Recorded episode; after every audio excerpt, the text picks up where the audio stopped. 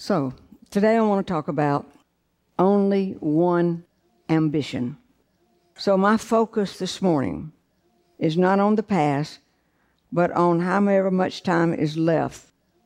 We want to spend today looking at how much time we have left until Jesus comes. I don't know whether the Apostle Paul wrote the letter uh, to the Philippians at the dawn of a new year. I don't know that. But this particular epistle contains within itself three verses that are more than appropriate for today. Philippians 3. Not that I have already attained it or have already become perfect, but I press on so that I may lay hold of that for which also I was laid hold of by Christ Jesus. Brethren, I do not regard myself as having laid hold of it yet. But one thing I do, forgetting what lies behind, reaching forward to what lies ahead, I press on toward the goal for the prize of the upward call of God in Christ Jesus. So, in this passage that we just read, Paul describes the Christian life as an athletic exercise, an analogy that made it quite simple for the early church in Philippi to understand what Paul was trying to get across to them. As they heard this part of the letter, Paul had written to them they could easily envision runners in a race pounding their feet, swinging their arms, and dripping with sweat as they pushed toward the finish line, determined to get the prize. That was the ambition of every athlete as they struggled and structured their lives around the one goal I want the prize. Paul wanted disciples then and now to see our earthly walk with Jesus through the lens of an Olympic race. And in order to grow in personal holiness and spiritual maturity, there must be sustained energy and there must be an effort that you and I make to become like Jesus. No disciple wins the race of faith by cruising and coasting efforts. Only by pressing on and by pushing ahead will we get the prize. Whether you realize it or not at the time, your race began the very first day you were born again. So the track laid out before you is the will of God, and the rules of the race by which you strive is the Word of God. The requirement for winning the prize is obedience. The process comes through grace, and the finish line is either the rapture or the moment of your death. For you see, the prize we work for is not attained in this life, but rather the prize awaits us at the end of our race. We're all in it, whether you acknowledge it, as I said earlier, whether you acknowledge it, whether you've even paid attention to it, or whether it's even mattered to you. You're in the race if you're born again.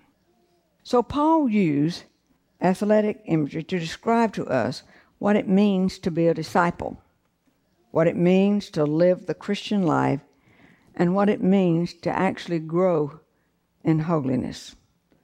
Some of you have been in a race for decades, like me. Some for only a few years, maybe some for even a few months. But no matter where you are in the race, these verses that we just read in Philippians will speak to every single one of us some kind of way. They are intended by the Lord to light a fire under us so that we will pick up our pace, widen our stride, and press on to the finish line, knowing that Jesus is watching us and waiting for us to get to the other side. Beginning in verse 12, the first thing I want you to see is Paul's spiritual assessment of himself. Have you taken an assessment of you? Paul shares with the church where he is. He tells it straight. He shares with the church where he sees himself. He knows that he has not yet arrived at perfection. Verse 12 says, Not that I have already attained it. So he knows that. And then he points back to verse 10 in that same chapter, where he declares his utmost desire that I may know him and the power of his resurrection and the fellowship of his sufferings, being conformed to his death. We can't help but be amazed and that because Paul is honest in his self assessment. He has no illusion of grandeur. He knows he is not yet there. He knows he has not yet attained. Even the Apostle Paul, who many consider, and certainly I do, the greatest Christian in the early church, I think most of us, he wrote most of the New Testament, who suffered multiple trials, many, many tribulations in his ministry for the sake of Christ. Even he knows that there's still so much more of spiritual maturity that he needs to attain. Then how much more must you and I need to pick up our pace in the will of God and run our race energetically.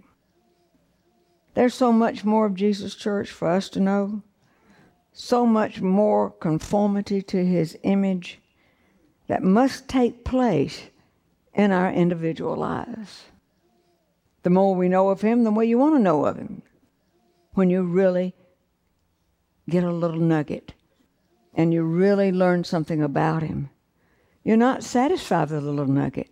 You want to keep picking up nuggets. You want to know him. So we need to ask ourselves, how long have I been in this race? And how much of Jesus do I really know? I would think if we were honest, most of us would be absolutely, if we were honest, would have to give an answer that even would shock us. Because we live fooling ourselves. And we make our comparisons to each other instead of comparisons to the Lord Jesus Christ. And so, you know, to make ourselves feel better, well, I'm not like him. Well, I'm not like her. Well, at least I do this, or at least I do that. And so we begin to feel like we're pretty good. But we have measured ourselves by the wrong standards. Then Paul proceeds to his second point in the middle of verse 12. He says, I press on. The Greek word that's translated press on is very interesting. I didn't know this, maybe you did. It's used 44 times in the New Testament. And in the vast majority of times, it's translated in the context of persecution.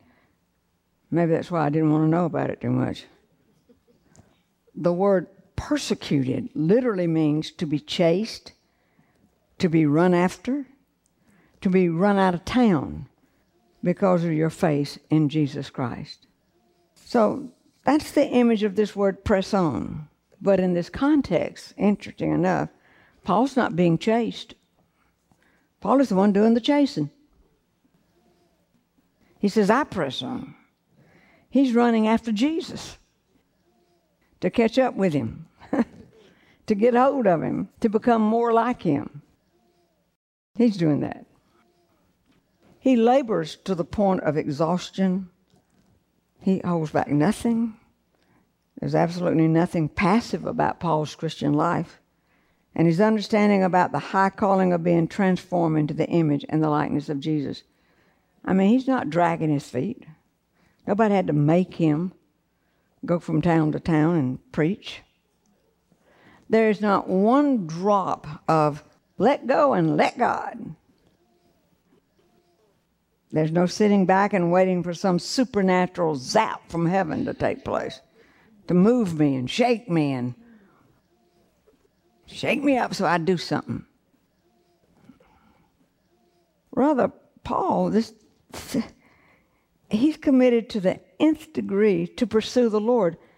And if you think you've been under condemnation, wait till you hear this. He disciplines his body, makes it his slave.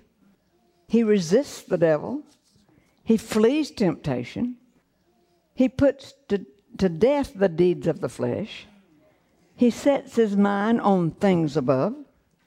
He perseveres in prayer without ceasing. He fights the good fight. He takes on the full armor of God. He puts off the old man, puts on the new man. He is all into whatever it takes to become like Jesus. This is his one, this is his only ambition.